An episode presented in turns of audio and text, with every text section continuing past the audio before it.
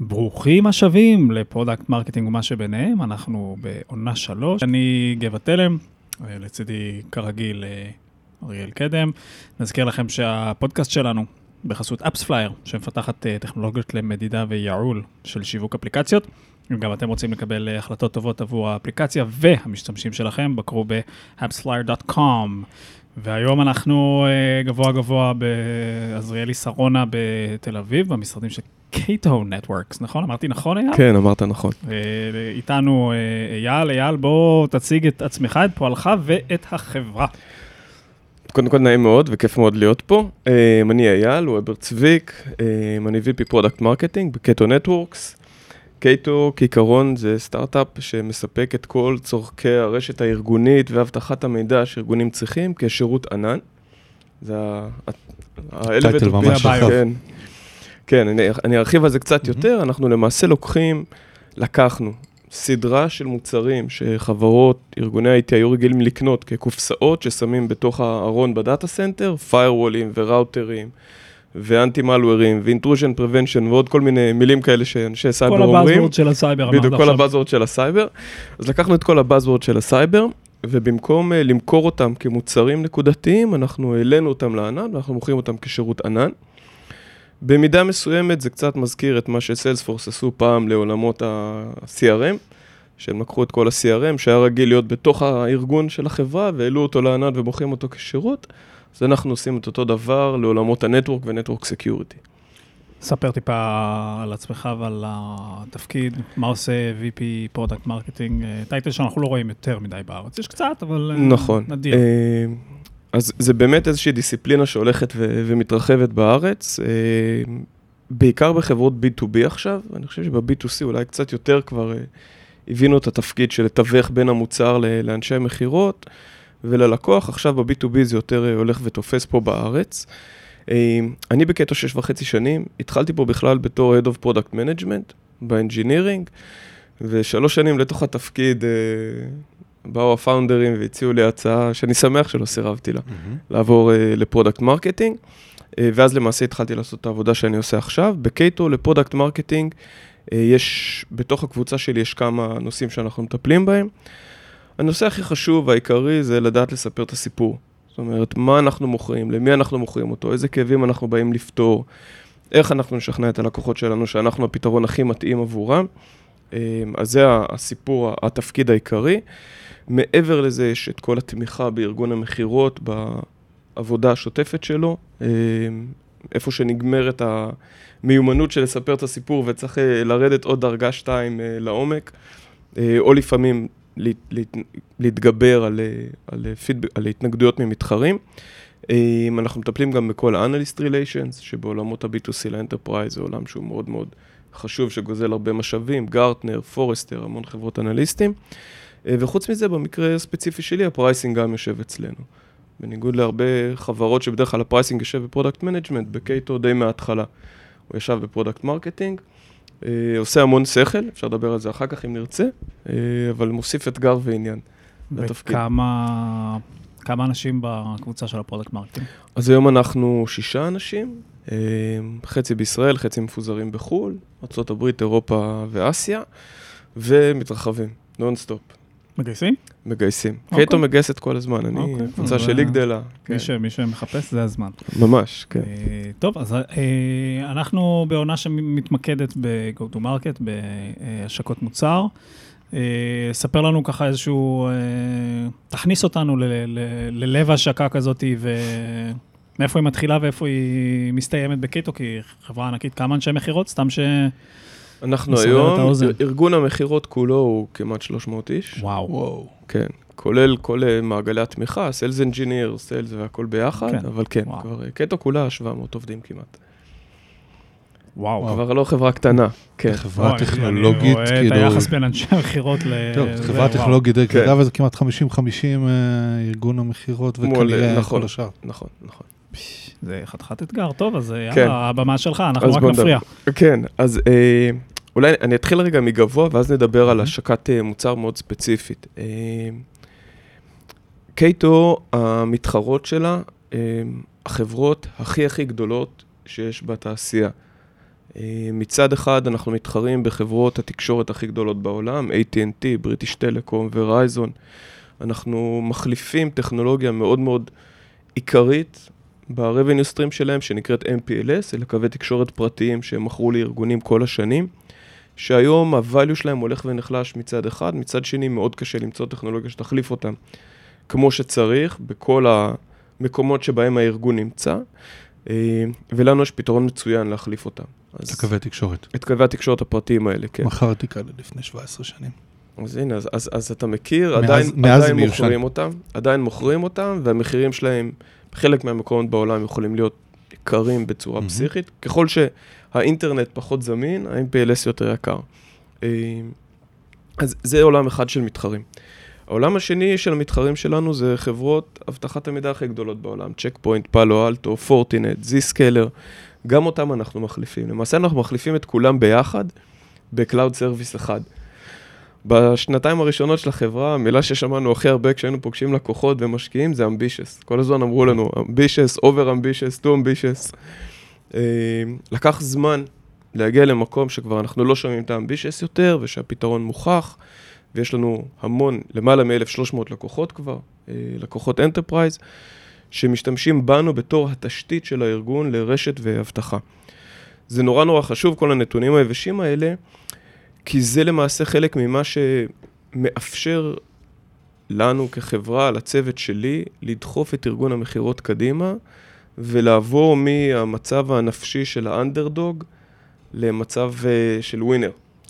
בעצם אמרת 1,300, הם כולם לקוחות שמשתמשים בכל ששת המוצרים שלכם שהזכרת קודם, או שזה...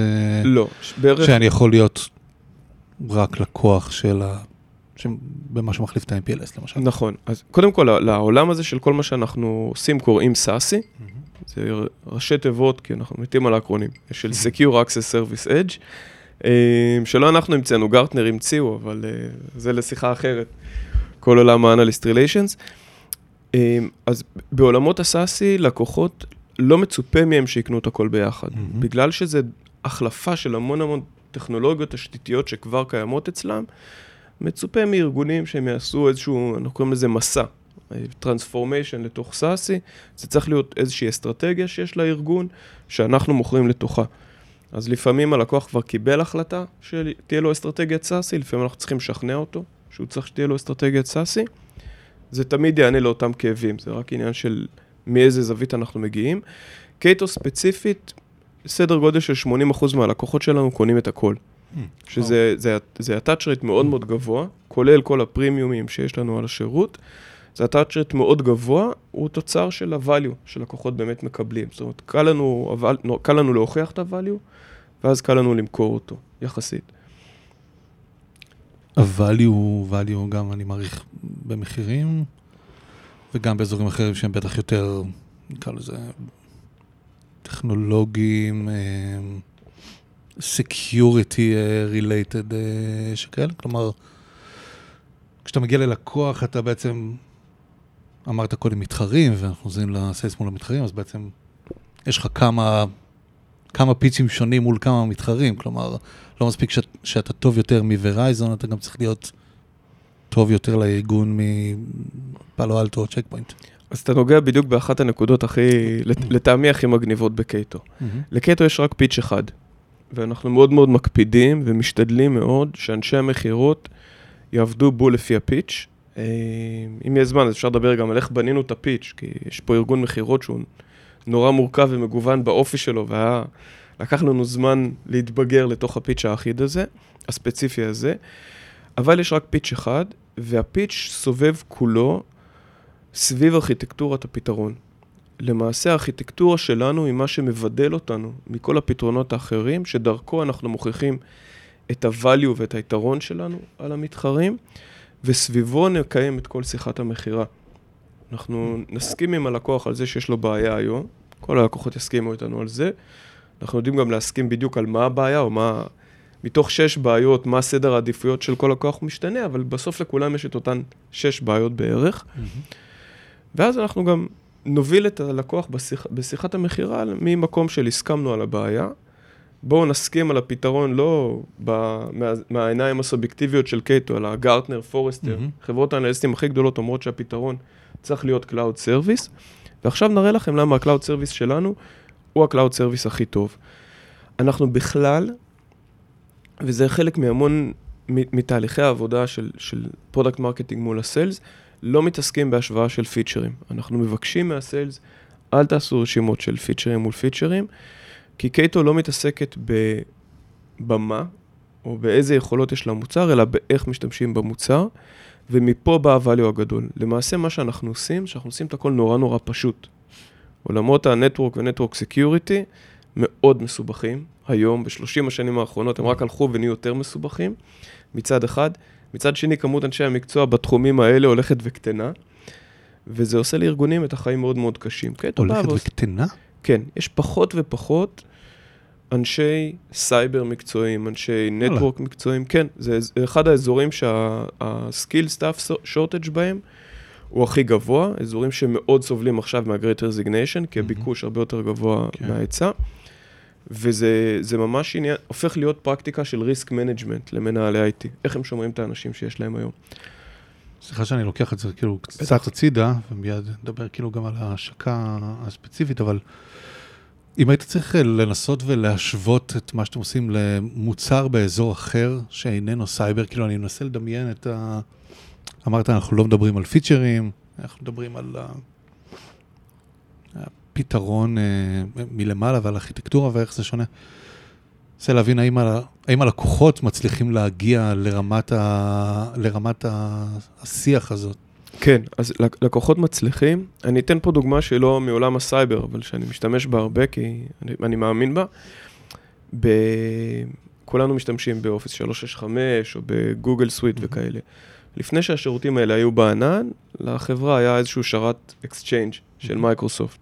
אם הייתי חברה של 1,000 איש, עכשיו קניתי עוד חברה של 1,000 איש, להגדיל אקסצ'יינג' מ-1,000 ל-2,000 יוזרים, זה פרויקט IT של חודשים. צריך להזמין סרברים, ולבחור איזה מערכת הפעלה של ווינדוס אני שם, ועליה להתקין אקסצ'יינג'.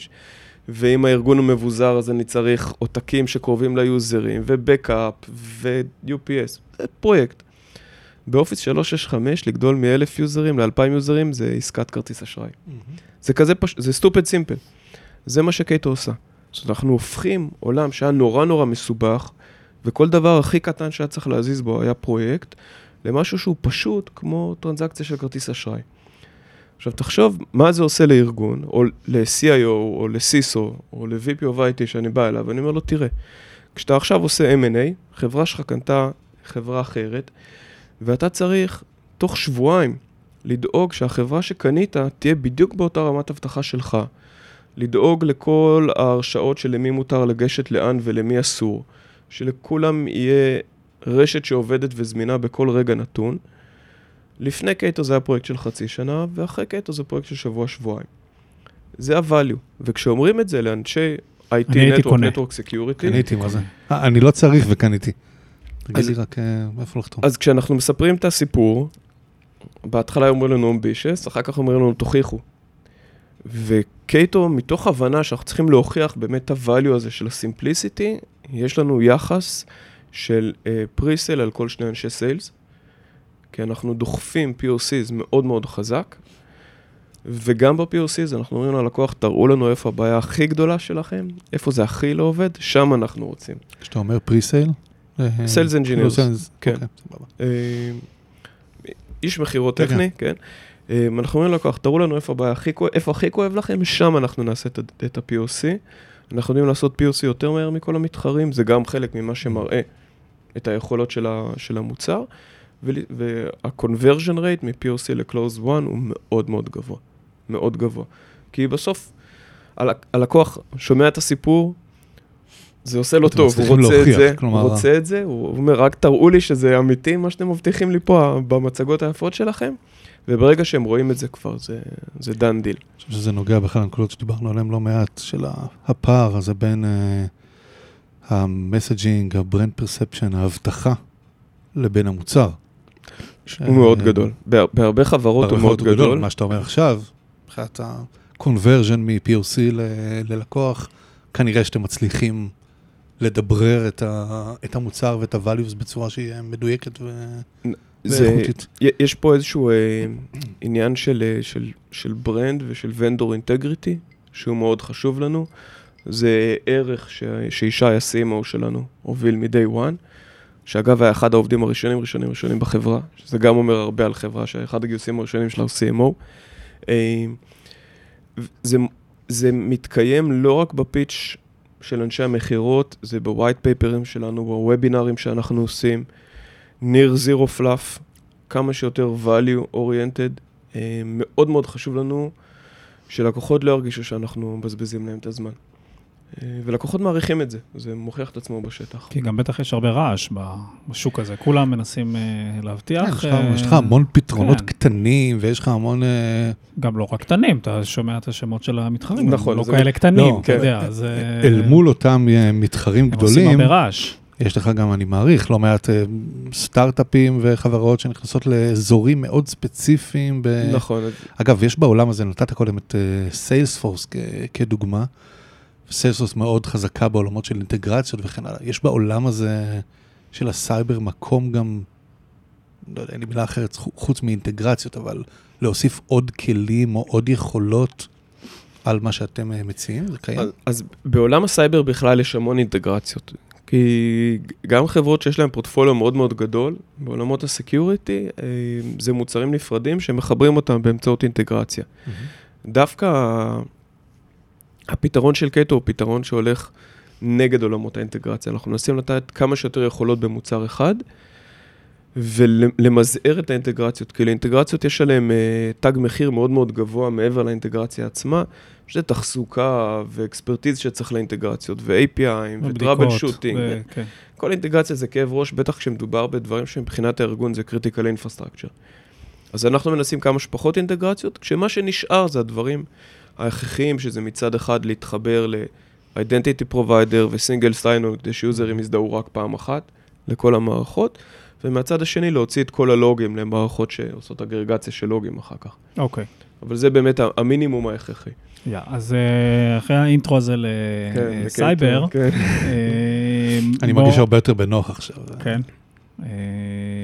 בוא נצלול פנימה קצת לתוך איזושהי השקה של מוצר. מה אנחנו הולכים לדבר? אז בוא נדבר בשני היבטים. היבט אחד זה בכלל איך מוכרים, איך באה חברה של מעט מאוד עובדים יחסית לענקים, ויש להם אומץ להיכנס ללקוח ולהגיד לו כל מה שעד עכשיו עשית לא נכון, התשתיות שלך לא בנויות טוב, אתה צריך משהו אחר. איך בכלל בונים, איך מאמנים אנשי מחירות לתת פיץ' כזה, זה אחד, ואז אפשר לדבר גם על השקה של פיצ'רים בתוך זה, שגם פה יש איזשהו בלנס מאוד עדין, שמתי אנחנו עושים הכרזה של פיצ'ר חדש, כי Cloud Service הוא חיה שהיא constant involving, בעולמות ה-CICD וגם כלפי המוצר החוצה, כל שבועיים יוצא ריליסנות עם פיצ'רים חדשים, אז לא כל שבועיים נעשה סייקל של ריליס, אז אנחנו בוחרים את אבני הדרך הגדולות, וסביבם עושים ממש, מה שנקרא product release או version release מסודר. אז אני אתחיל רגע מסעיף אחד. מסעיף אחד, כן. סליחה.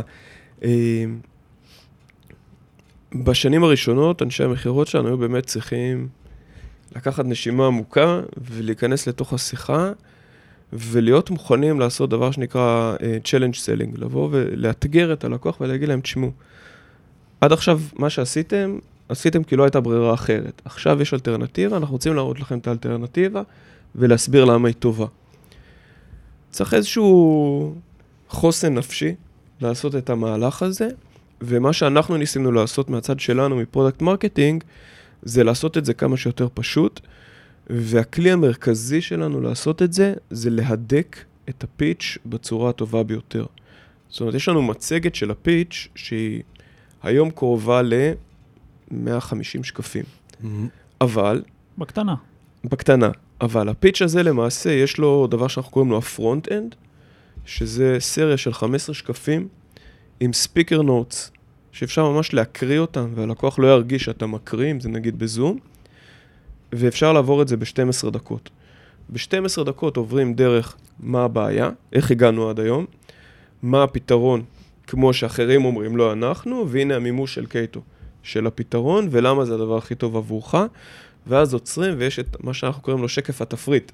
מה אדוני ירצה עכשיו, או גברתי, ואז יש אפשרות לנווט לתתי מודולים אחרים, שמתמקדים בנושאים שהם קרובים לליבו של הלקוח כרגע. זאת אומרת, אם אנחנו מוכרים ל6 pain points, אבל הלקוח יש לו pain points שהוא עכשיו בסדר עדיפות הכי חשוב, אחרי שהוא שמע את כל הסיפור של קאטו בקצרה, אפשר להיכנס לשיחה יותר מעמיקה לתוך המודול הספציפי הזה.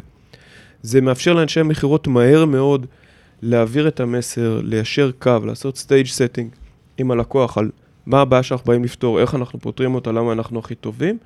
עכשיו אתה רוצה second level down של איך אנחנו עושים משהו מסוים, אפשר להיכנס לשיחה הזאת. אבל מהר מאוד הם באו והם הכניסו את הרגל בדלת, ואמרו, הנה הפתרון שלנו, וזה הפתרון הכי טוב עבורכם היום. ואז שאלה מעניינת מבחינתי, זה א', איך עשיתם אליימנט, כאילו שבטח לא היו 300 בתקופה הראשונה, אבל בטח זה היה מפוזר וביותר משוק ובשפה אחת, אז איך באמת גורמים לכולם א', להאמין במה שאתם יצרתם כפרודקט מרקטינג, או ההדקורטרס כאילו שיוצא החוצה, ואז גם איך מוודאים ובודקים שכולם עם אותו מסר ויש אחידות ונותנים את הפיץ' כמו שצריך, כי אתה מדבר על הבטחה לעומת מה שקורה במציאות, אז זה חייב להיות קרוב. נכון, אז ככה, קודם כל, כל השקפים בכלל שפרודקט מרקטינג מוציאים בקאטו, אין שקף בלי ספיקר נוטס, שגם כשיש בילדאפ בתוכו, אז יש קליק מרקרס, וההנחיה שלנו פשוט לתרגל את זה. מול המראה, תקליטו את עצמכם בזום, מגיע איש מחירות חדש לארגון, בהתחלה התהליך היה פחות ממודע, היום יש לנו כבר צוות של סייז אנבלמן שמוביל את זה ולקח את זה מהצוות שלי,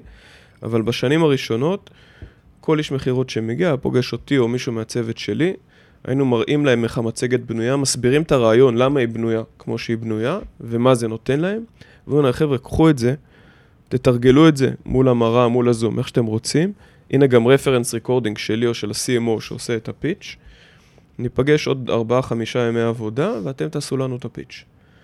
ואם זה לא יהיה לפי הסטנדרטים שלנו, אתם לא תתחילו לקבל opportunities מתוך המערכת. אז זה חלק מה... שולטים בלידים.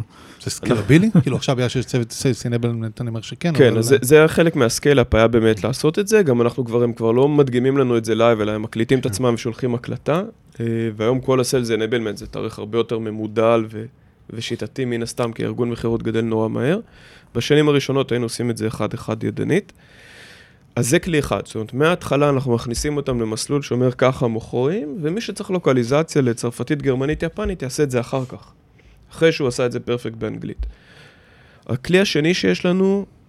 אתה כאילו מדבר, סליחה שאני כותב, אתה כאילו נותן דוגמה, או עד עכשיו דיברנו כאילו על בלו סקאי, על מצב אופטימי, עשיתי 12 דקות, 15 שקפים, הלקוח אמר, וואו, אני לא מאמין, אני רוצה עכשיו לדבר על לא יודע מה, בוא נצלול לזה, זה כאילו בלו סקאי, יש מחירות חדש שמגיע, נתקל בהתנגדויות וכן הלאה, התנגדויות וכן הלאה עם חלק, אני מעריך, מהצד שלכם, הכשרה, כאילו, כן. כי זה מה שנקרא, כשהמצגת היא בלו סקאי וכולם עפים ואיזה יופי, אז כאילו, אתה יודע, הכל סבבה, אבל אני מעריך שיש מקרים שהם... זה שאלה מצוינת, יש פה משהו שאני למדתי... שהייתי, התמזל מזלי ללמוד מישי, ה-CMO שלנו. יש לו שיטה להסביר סיפור שנקראת, הוא לא המציא אותה, אבל הוא הביא אותה לרמת שלמות, שנקראת The Beginning of the How. כל קליים שאנחנו נשים במצגת או ב-white paper או ב-webinar, אנחנו נלווה אותו בהסבר המינימלי שמוכיח אותו טכנולוגית. זאת אומרת, אני יכול, מציע לך לעשות, אני יכול לעשות ככה וככה, בזכות זה שיש לי א', ב' וג' יכולות. למעשה, השיטה של השימוש ב-beginning of the how, שמלווה כל אמירה או כל claim, מוריד את ההתנגדויות תוך כדי הפיץ' כמעט לאפס. זאת אומרת, הוא ברמת פרפקשן כזאת, שלקוח יושב, מקשיב, זה לא נמשך המון זמן, זה 12 דקות, הוא הבין. הוא הבין את הכל, אני בשנים האחרונות עושה את הפיץ' המון לאנליסטים, ואנליסטים רואים את השקף, יש לנו שקף אחד של המרקטקצ'ר שמתאר את כל הפתרון, שהוא נגיד השקף הכי קשה, כי יש בו הכי הרבה קליקים שצריך לתזמן עם הדיבור, אני מסיים את השקף הזה ואומרים לי, וואו, זה מדהים איך אפשר בשקף אחד להסביר את כל השישה דברים שאתם עושים. אז זה באמת קטונתי, וישי הוא באמת המאסטר של המאסטרים בדברים האלה. אנחנו צריכים את ההקלטה של זה, נראה לי, אני נשמח לתת, כן. נשמח לשתף, זה באמת משהו שאני בתהליך העבודה הזה אישית למדתי המון, אז זה באמת מאפשר לאנשי מחירות לעשות פיץ' שהוא מאוד רובסט, כאילו אין כמעט שאלות תוך כדי, אפשר לסיים אותו ואז לרדת לדיטיילס. מדהים. אז כלי אחד היה באמת איך שהם מגיעים, להעביר אותם את הבוטקמפ הזה, זה קייטו, ככה אנחנו עושים את הדברים, תאמינו לנו זה עובד. הדבר השני זה שיש חברה ישראלית נפלאה שנקראת גונג, ובזכות זה... שמענו עליה. שמעתם עליה. יצאנו איזה פעמיים. מה החיים לפני ואחרי? זה פשוט מדהים. עוד לקוח מרוצה.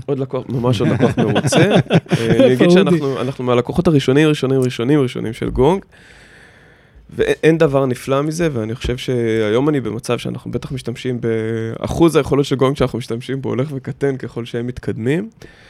זה פשוט מדהים. זה מאפשר מאוד מהר לראות איך האנשים, לפחות בשלושה חודשים הראשונים, איך הם מעבירים את הפיץ', הם עושים דיסקאברי טוב, לא טוב, הם מרפררים אחורה תוך כדי הפיץ' לפיין של הלקוח, הם עוקבים לפי הסקריפט, הם עומדים בזמנים, יש כאלה שאנחנו רואים שמתמאמים על שקף מסוים, אפשר לבוא ולהגיד להם, שמע, אל תתקע 5 דקות על הפרובלם סטייטמנט, השקף הזה צריך לקחת לך 30 שניות, ואתה עובר הלאה. נורא קל לתזמן, לפני חצי שנה הם הוסיפו יכולת של OCR מתוך שקפים, ואז אפשר ממש כאילו ללמד את גונג, למדוד את הזמנים של אנשי המחירות בתוך כל שקף. אלה דברים מדהימים, ברמה של סיילס טריינינג, יקר מפז. אני חייב לדעת שזה מדהים בעיניי, כאילו, אני לא יודע אם זו הכוונה, אבל זה כאילו נראה כמעט כאילו אתם עושים פרודקטיזציה לאנשי מחירות, in a way, אותי תמיד לימדו, אנשי מחירות, קשר בין אישי, עניינים וכן הלאה, כאילו, אני בטוח שזה קיים, אבל אתה מתאר כאילו תהליך, לי מהצד לפחות שהוא מאוד טכני, כנראה שהוא עובד, אבל הוא כאילו מרגיש מאוד... מתוסרט, מתוכנן, לא משאיר הרבה מקום, כמו שאמרת, לספקות, כאילו, לענות על הכל, כאילו, כי יש לכם את הניסיון כבר על מה צריך לענות, ואיזה ספקות צריך להפיג. זה נשמע, כאילו, מהצד זה נשמע לי לרגע קצת, כאילו, כמו שאמרתי קודם, טכני מדי, אבל כנראה שזה עובד. אז א', זה עובד, ובכל המדדים שאפשר למדוד הצלחה של חברה, אז אנחנו מאוד מאוד שמחים ומתרגשים מאיפה שקייטו נמצאת. זה לא עובד חלק מן הסתם. זאת אומרת, באים אנשים עם אישויות שונות, וכאלה שיודעים יותר טוב, וכאלה שחושבים שהם יודעים יותר טוב, ולפעמים יש כאלה שבאמת יודעים יותר טוב, ויש גם מה ללמוד מהם, ואנחנו נורא קשובים לזה. עשינו כמה גרסאות של הקורפורט פיץ', אנחנו לומדים, יש שקפים שחשבנו שהם מיותרים, קמו על הרגליים האחוריות, החזרנו אותם פנימה. יש שקפים שהרגישו שהם לא חשובים, והתעקשנו עליהם. לפעמים היה להם כל כך נוח לעשות את הפיץ' שהם כבר היו מדלגים על הדיסקאברי, והיו מגיעים, אלן, אני ג'ון, אני מקייטו, טה-דה-דה-דה-דה-דה. רגע, קודם כל תבין, יש רשימה של בעיות, תמפה אותם, תבין למה הדבר העיקרי שאתה מוכר לתוכו. תרפרר לזה, תכניס כאילו את החוויות האנקדוטות האישיות שלך. מי שעושה את הפיץ' בהתחלה את 10 פעמים, בשביל הסרטיפיקציה הפנימית שלנו, אחר כך זה כבר זורם לו. אם בהתחלה הוא יתרגל לדבר הנכון, אחר כך יהיה לו נורא קל להמשיך.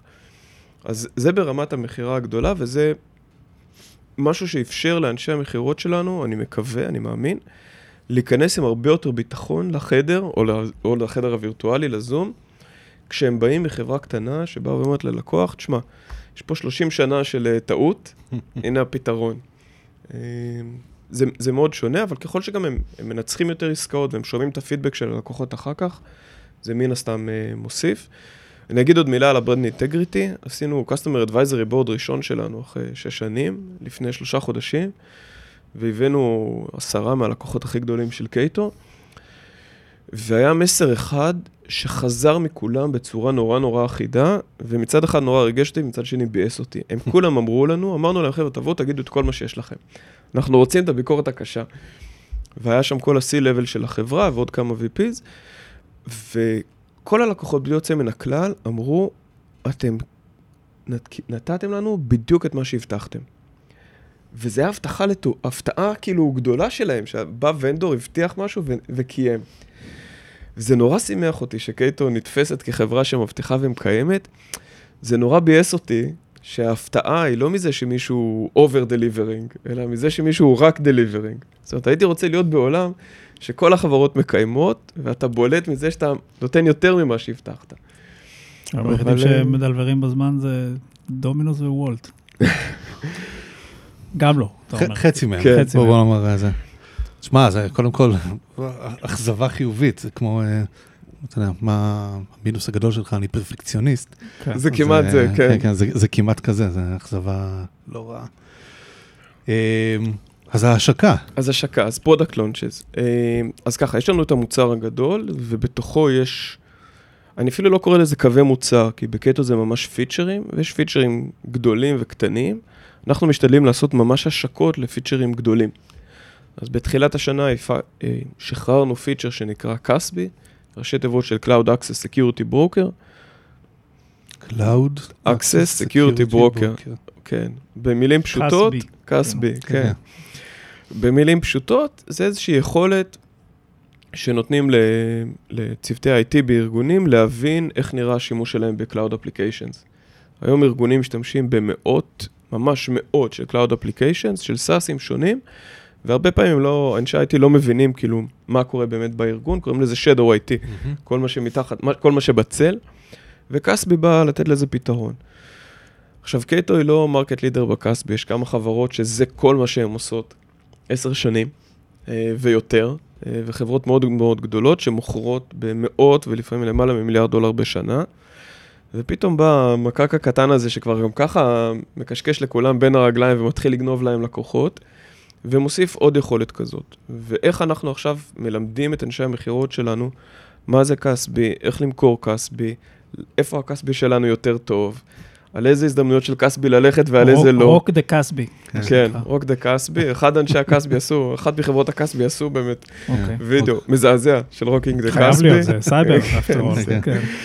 זה היה פספוס של הזדמנות, זה היה ממש אביוז לפוטנציאל. אז יש פה עבודה של... מישהו מהצוות שלי, שאחראי, בחור שנקרא בועז שיושב פה בישראל, שאחראי על הפרודקט לונצ'ז אצלנו בקבוצה, של לשבת עם אנשי המוצר, עם פרודקט מנג'מנט, להבין מהם מה כל היכולות שיש לנו, להבין איפה זה עומד ביחס לשוק, ולמצוא את הזווית של קייטו בפנים. זאת אומרת, ברור לנו, ואנחנו לא מתיימרים, למכור היום קסבי שהוא יותר טוב ראש בראש מהקסבי של נטסקופ, שהיא מובילת השוק. אבל... גם קייטו, כשהיא עושה קסבי, יש לזה את הסיפור הקייטוי שלנו, וכל הפרודקט לונץ' למעשה התמקד, עוד פעם, לא בפיצ'רים של הקסבי, אלא בוואליו ללקוח ובדיפרנציאשן סביב הוואליו. לדוגמה, השקנו את הקסבי עם קמפיין פנימי שנקרא זירו קסבי, כמו שיש קוק זירו, זירו קסבי, זירו תכנון, זירו אפורט בדיפלוימנט, זירו עבודת אינטגרציה, אני מתרגם את הכל חצי-חצי. זה היה הסיפור. בפועל, הכוח של קייטו, כשהוא רוצה קסבי, מתקשר לאיש מחירות, קונה את הפרימיום אדון, יש לו ב-UI טוגל שהוא מזיז אותו מצד ימין לצד שמאל, וזהו.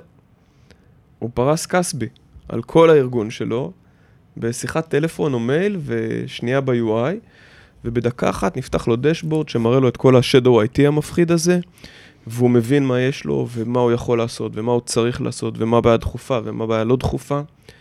זה ליטרלי בדקות. יש מצב שאחרי שהוא עושה דבר כזה הוא הולך לנטסקופ? כי הוא מבין את גודל הבעיה וההזדמנות? א', כן, תמיד. יש מצב שהוא יבין את גודל הבעיה, הוא יכול להרגיש שקייטו לא כלי מספיק טוב, עוד לא קרה לנו, אבל בתיאוריה זה יכול לקרות. אבל מבחינת... הסלס אנייבלמנט, למשל, אם איש מחירות יבוא וישאל אותי את השאלה ששאלת אותי עכשיו, התשובה שלי תהיה שהשאלה הזאת היא לא חשובה, כי זה מקרה קצה. וקייטו לא מתעסקת בלמכור למקרה הקצה, אנחנו מוכרים לעיקר. והעיקר אומר שרוב הלקוחות המכריע, יש להם בעיה של Shadow IT, שאנחנו יודעים לתת לה פתרון מצוין. ממש פתרון מצוין. שהוא יותר טוב אפילו מפתרונות אחרים. נכון שאין לנו את היכולות קסבי, הכי הכי מתקדמות שנטסקופ, שהיא חברה שהיא 10 שנים עושה קסבי, והמרקט לידר יש לה. אבל אתה יודע לפתור את הפרטו של הבעיות הקריטיות. אנחנו בדיוק, את ה-80-90% שהשוק צריך, אנחנו יודעים לפתור, אנחנו אפילו עושים להרבה פיצ'רים קומודיטיזציה, כי לפני זה ארגונים קטנים בינוניים לא יכלו בכלל להרשות לעצמם כלים כמו CASB, ופתאום זה נהיה משהו קל וזמין. ובעבודה מול אנשי המכירות של Product Launches, יש חלק קטן של להסביר להם מה זה הטכנולוגיה, תבינו מה זה CASB ושתדעו לדבר על זה. יש חלק קצת יותר מורכב של ללמד את ה-SE, את ה-Sales Engineers, את ה-Pre-Sales, את כל התפעול של הקסבי ואיך הוא משתלב, כדי שהם יוכלו לעשות דמוים, שגם פה זה יותר פשוט מחברות אחרות. יש לנו SEs שעברו... יש לנו SEs שעוברים אלינו ממתחרים, לא מעט, והם גם מתרגשים מהפשטות של המוצר. ואז יש את החלק של לבוא לאנשי מכירות, וגם חבר'ה, זו מחירה מאוד פשוטה. אין לכם מה לפחד, וצריך לשכנע אותם, אני מסכם את זה, צריך לשכנע. אין לכם מה לפחד, זה זירו קסבי. פשוט תגידו ללקוח, יש לך בעיה, יש לה פתרון, הוא פתרון פשוט, הוא לא חייב להיות מסובך, והפתרון הפשוט הזה נמצא אצלנו. יש לי כמה שאלות, כן. בעקבות ההשקה של קסבי. אחד, אתה אומר שזה בעצם מוצר שכבר קיים אצל חלק מהמתחרות, או הרבה מהמתחרים, אז מעניין אותי, זאת אומרת, אנחנו מכירים מפרודקט מרקטינג את המטריקס הזה של איפה נשים את המוצר ביחס למתחרים, האם הוא מביא גם חדשנות ויביא לקוחות חדשים, האם למתחרים יש אותו ואנחנו רק משלימים פער נגיד, אז מעניין אותי, אמרת שזה מוצר שכאילו השקתם אותו בכל תרועה, מצד שני, כאילו כבר, השוק כבר היה שם, זאת אומרת, היו מתחרים שכבר היה להם את זה, אז... באמת מעניין אותי האם, או למה, זאת אומרת, הייתה פה באמת הזדמנות כל כך גדולה, שזה משהו שרציתם להגיד, כן, כולם כבר עושים את זה, אנחנו נעשה את זה בדרך אחרת? אז יש פה כמה דברים שדוחפים אותנו ללהחליט, דחפו את קאטו כארגון, להחליט להשקיע בקסבי. כוח אחד שמשפיע זה חברות כמו גרטנר, שהם באיך שהם ממפות את התעשייה שלנו ואת האקרונימים שמייצגים את התעשייה שלנו, אז קסבי זה אחד מהפיצ'רים שחוזרים בתדירות גבוהה בתוך המסמכים, ואז כבר לקוחות, כשהם שואלים מה יש לך, הם מצפים שקסבי יהיה חלק מהתשובה. אז זה דבר אחד. דבר שני, קאטו כחברה הולכת ועולה אפ מרקט, ככל שעולים אפ מרקט אז הלקוחות רוצים יותר פיצ'רים של אנטרפרייזים יותר גדולים, וקסבי הולך ונהיה יותר ויותר שכיח ביניהם, אנחנו מנטרים את הבקשות של הלקוחות לפיצ'רים שאין לנו, וכל הכוכבים הסתדרו ככה שהבנו שאנחנו צריכים לבנות קסבי. אבל אתה בעצם נמצא בכמה טבלאות של גרטנר. קול ונדור. קול ונדור כבר לא, כי כבר התבגרנו מאז, אבל אנחנו גם לא קול כבר. אנחנו היום, וואו, אנחנו מופיעים באיזה 12 ניירות שונים של גרטנר בהקשרים שונים. זה קטע, כאילו הם הסטארבקס של עולם הסייבר, כאילו אתה נדלנית, אתה נמצא בהמון מקומות, והשם שלך עולה. זה לא מקדונלדס? גור, ה-co-founder של קאטו, התראיין, אני לא זוכר אם זה היה לגלובס או לכלכליסט או למישהו, וקשו בנו להסביר במילה מה קאטו עושה, אז הוא אמר הכל בפיתה. אוקיי. אבל יש בזה קטע, כי אתה בעצם נמצא בהמון מקומות שאנטרפרייזס מגיעים אליהם, אתה יודע, לגרטנר וכנעל, ואתה אומר, רגע, קאטו, ואז הוא הולך ובודק משהו אחר, ואומר, רגע, קאטו, ואז פתאום נופלים לך מיליון סימונים כאלה, רגע, יש פה שחקן שהוא רלוונטי. אם יישאר לנו זמן, אנחנו נדבר על Analyst Relations, אבל השאלה הבאה שלי, הייתה על איך אתה, שמשיק פיצ'ר של מתחרים כבר יש אותו, מכניס את הרגל בדלת, האם הולך ללקוחות קיימים ואומר להם, היי חבר'ה, יש לי פיצ'ר, או שאתה גם נלחם עכשיו על לקוחות חדשים שתכניס אותם לפורטפוליו הגדול בעזרת הקסבי. זאת אומרת, מה הייתה אסטרטגיית חדירה לצורך העניין עם דבר כזה? גם וגם. זאת אומרת, ההנחיה לסיילס פה היא, קודם כל, תעשו אפסלים לכל הלקוחות הקיימים. מי שיש, לכל זה. זאת אומרת, לרובם יש כאב, אפשר לעשות טרייל ספציפית על הקסבי במוצר, הם יראו צ'יק צ'ק מה הם לא רואים עד עכשיו, וקל למכור את זה. מכרנו המון קסבי ברבעון הראשון. המון, המון, המון. אני לא יכול להגיד את המספרים על גלי היתר, אבל מכרנו המון, וזו הייתה הצלחה גדולה. הדבר השני זה לקוחות חדשים. זאת אומרת, לקוחות חדשים מההתחלה, בקוות עכשיו תנסו להכניס, אם יש להם בדג'ט, תכניסו גם את הקסבי פנימה. בנוסף לפרימיום אדומס אחרים, להגדיל את העסקה כמה שיותר. השלב הבא זה ללכת ללקוחות שבאמת באו לחפש קסבי מראש, ולהגיד להם, תשמעו, פה אגב המחירה קצת יותר קשה. כי יש פה כל מיני היבטים ארכיטקטוניים של איך נטסקופ מוכרים קסבי, לעומת איך קאטו מוכרת קסבי. אנחנו אצלנו, להטמיע אותנו על לקוח שהוא גרינפילד, שהוא לא לקוח שלנו לפני זה, וזה לא אפסל, קצת יותר קשה מנטסקופ, אבל בראייה אסטרטגית ארוכת טווח, הרבה יותר כדאי לקנות את זה מאיתנו, מאשר מנטסקופ. כי מי שיקנה נטסקופ, סתם כדוגמה, כן, מי שיקנה היום קאסבי מנטסקופ, כשהוא צריך להחליף את הפיירוול שלו, צ'קפוינט, פאלו אלטו, ווטאבר, זה פרויקט אחר. ובקייטו, כשהוא צריך להחליף את הפיירוול, זה עוד פעם טוגל ב-UI. ואם הוא צריך להחליף את הרשת, אז עם נטסקופ זה חברה אחרת, ועם קייטו זה עוד פעם טוגל ב-UI. הרבה פעמים אנחנו נכנסים ל-opportunities, וזה גם דבר שכל הזמן צריך ללמד את הסיילס, נכנסים ל-opportunity על pain ספציפי, ואז לקוח אומר, רגע, כשהלקוחות, הסיילס אומרים את המצגת שלנו בהתחלה, עם כל היכולות, לקוחות אומרים, חבר'ה, אני באתי בשביל טכנולוגיה אחת, מה אתם שופכים עליי את כל הרשימת מכולת הזאת? והתשובה היא שזה ההבדל בין החלטה טקטית להחלטה אסטרטגית.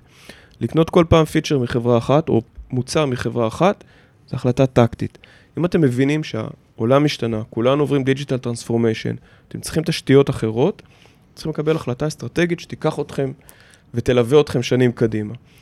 וזאת המחירה של קאטו. היום גם יש לנו גיבויים, זאת אומרת, מגרטנר שמעדדים את המסרים האלה ומאנליסטים אחרים. בשנים הראשונות זה היה קצת יותר קשוח. עכשיו שעושים פרודקט לונצ'ז, כל פעם צריך לחזור על המסרים האלה. גם לאנשי הסיילס הוותיקים וגם לחדשים שכל זמן מצטרפים. אז יש לי שאלה באמת על אנשי סיילס. אני פשוט יודע שאריאל בוער בדמו, סיילס אנייבלמנט, אחד מהדברים שהוא קורא עליהם לפני השנה. נכון. אנשי המחירות שלכם, אני מניח, מגיעים מהתחום של הבטחת מידע, מכירים את התעשייה, אבל נכנס פיצ'ר חדש. טכנולוגיה חדשה, או טכנולוגיה לא חדשה עדיין, מעבר לוואליו, הם צריכים להבין גם איך זה עובד. תכניס אותי רגע איך אתם עושים education לפיצ'ר חדש לאנשי מחירות, או איך עשיתם אז, כשזה היה חדש? נגעת באחת הנקודות הכי קרובות לליבי. לא, זה לא באמת של אריאל, אותי זה מעניין. כן, רוב אנשי המחירות שלנו לא באים מעולמות הסייבר. זאת אומרת, האמת שרוב אנשי המחירות של קאטו, אולי היום זה קצת מתחיל להתאזן, אבל רוב אנשי המחירות שלנו דווקא באים מעולמות הנטוורק. כי המושן של המחירה שלנו ברוב המקרים הוא מתחיל מרענון של הרשת, והסייבר או הסקיוריטי מעליה. עכשיו יש קצת כאילו תנועה בכיוונים אחרים, וסקיוריטי תופס מקום כאילו ראשון בחלק מהמקרים, אבל באמת המושן המוביל זה מושן של מה שקוראים לו One Wide Area Network Transformation, החלפה של הרשת הארגונית בטכנולוגיה חדשה. ומכאן השם כנראה. מה, קאטו נטוורקס, כן, נכון. אנחנו, חברה שבקור שלה היא חברת רשת, ואז באמת באים המון אנשי רשת, ואנחנו אומרים להם שאנחנו רוצים שהם יכירו סקיוריטי, ואומרים, רגע, אבל אני לא מבין כלום בסקיוריטי. ואז אתה יכול להסתכל על המצגות שלי לאורך SKO'ים, בפריזמה של כמה שנים, ואתה רואה שבהתחלה אנחנו מסבירים סקיוריטי ב-high-level, ואז אנחנו אומרים, טוב, הם מתלוננים שהם עדיין לא מבינים מספיק סקיוריטי, אז אנחנו עושים עוד טריינינג על סקיוריטי. ואחרי שנה זה כבר נהיה 5 סשנים של חצי שעה כל אחד, VODs על סקיוריטי, ועוד ועוד ועוד. בפועל, החסם הוא חסם פסיכולוגי לחלוטין, כי הסטטיסטיקה מראה שאחוז ה-touch rate של ה-security add-ons שלנו נשאר אותו דבר, באזור ה-80% לאורך כל השנים. זה לא משנה כמה הם מרגישים שהם מבינים security או לא מבינים security, כשהם מוכרים ל-value, זה בכלל לא השאלה. הלקוח צריך שהרשת תהיה מובטחת, הוא צריך שתהיה מובטחת בצורה אחידה, הוא לא צריך שנלמד אותו מה זה Next Gen Firewall או Intrusion Prevention, הוא צריך שנסביר לו למה בארכיטקטורה שלנו הוא מקבל יותר, זה יותר מתאים לצרכים שלו. ואנשי סיילס הם יודעים אבל לתת תשובות, כי מולם בצד השני של הזום בטח יושב איזשהו מישהו שהוא כנראה מאוד טכני ויכולות להיות לו שאלות, אז מישהו מצטרף לאנשי סיילס האלה כדי לתת גיבוי? כן, אז בדרך כלל יש סיילס אנג'יניר שמצטרף לשיחה. עוד פעם, זה גם פה יש מגוון של אנשי מחירות, יש כאלה שיודעים לנהל את השיחה הזאת מצוין, גם אם הם באו מסקיורטי וגם אם לא. יש כאלה שאומרים, שמי תום, זה ג'וני, הוא יסביר לכם על המוצר, והם מצביעים על הסיילס אנג'יניר, שמות בדויים. יש גם כאלה, זה מתסכל, אבל אם הם עומדים בקווטה, אז אי אפשר לעשות עם זה שום דבר. כנראה שזה מוכר. כן, לפעמים יש עוד דברים שמוכרים חוץ מלדעת לעשות את הפיץ', ברור. אנחנו רוצים שהם ידעו לנהל כמה שיותר מהשיחות באופן עצמאי. אגב, יש שיחות שהן שיחות אפילו יותר קשות, שכבר אני והצוות שלי מעורבים בהם, שזה חלק מהסל סופורט שאנחנו נותנים, שאנחנו קוראים לזה שיחות עם הסיסויים. שבא סיסו ואומר, למה הזלזל שחברה בת 7 מתל אביב אני אחליף את כל הפאלו אלטו שלי עם המוצר שלכם. באיזה עולם אתם חושבים שזה נראה לכם הגיוני? שזה חברה קצת יותר מבוגרת מתל אביב. שאני יוציא את ה-best of breed, אני יוציא את ה-best of breed שיש לי בסקיוריטי, ואני אשים את ה-cloud service שלכם. אז אתה והצוות שלך נכנסים?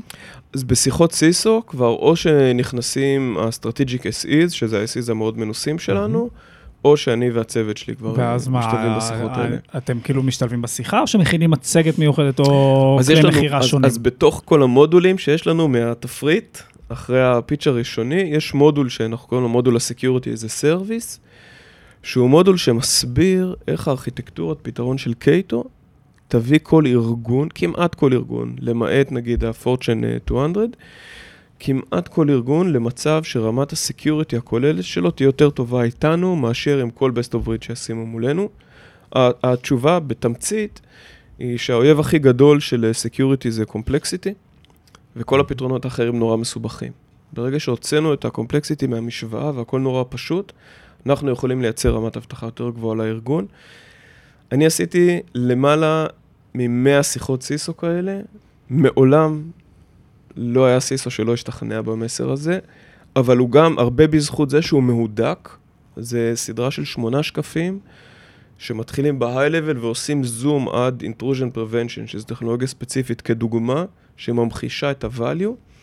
כשעוברים את כל התהליך הזה, זה פשוט אמת שאי אפשר להתווכח איתה. השאלה אחר כך זה אם באמת אנחנו בנינו את המוצר שעושה את מה שאנחנו מספרים. טוב, אז אני אסכם קצת.